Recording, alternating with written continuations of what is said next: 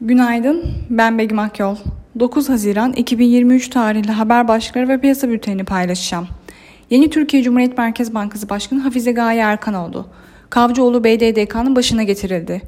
Bank of America stratejistleri faiz artışları, döviz alım kısıtlamaları ile müdahalelerin kaldırılması halinde Türk lirasında alımı değerlendiriyor.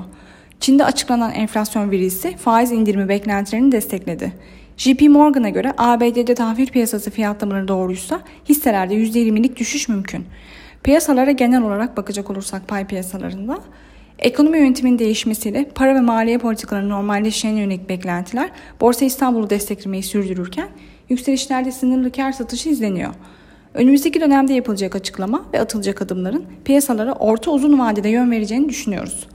Özellikle Türkiye Cumhuriyet Merkez Bankası Başkanlığı Hafize Gaye Erkan'ın atanması sonrası piyasaların gözü uygulanacak yeni ekonomi politikalarına ilişkin yol haritasında ve 22 Haziran'da yapılacak Türkiye Cumhuriyet Merkez Bankası faiz kararında olacak. Global major borsalarda ise risk iştahı gücünü koruyor. Bu sabah ABD vadeleri karışık seyrederken Alman DAX vadelisi ve Asya endeksleri yükseliş içerisinde.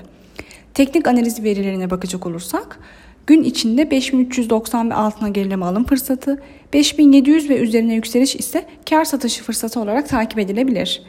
Biop tarafında ise gün içi long pozisyonlar için 6485, short pozisyonlar için ise 6560 zarar kes seviyesi olarak izlenebilir. Borsa İstanbul'un ve endeks kontratının güne negatif eğilimle başlamasını bekliyoruz. Kazançlı günler dileriz.